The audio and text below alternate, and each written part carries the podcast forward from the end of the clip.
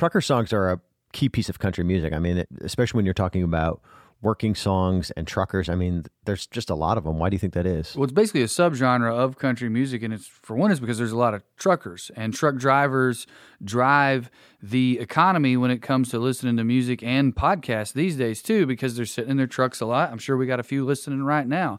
So country musicians recognized that they knew that a good way to get on the radio was to write songs about truck driving, and that really led us to some classics like this one 16 tons by tennessee ernie ford it's a phenomenal song I also think that there's something about the train song where the sound the train makes as it go is very rhythmic. I also think that that's true when you're driving down the highway. I mean, there's a little bit of a, you know, get up and go feeling when you're driving that you hear in these trucker songs. I think it's also as a songwriter who's working on the road, hearing the rhythm of the highway, you can't write all your songs about being a traveling musician. Well, what's the easiest, most adjacent thing that people will relate more Right. to? A truck driver. You're just a truck driver who's selling songs instead of hauling iron or whatever. I think you're absolutely right. All right, here's 16 Tons by Tennessee Ernie Ford.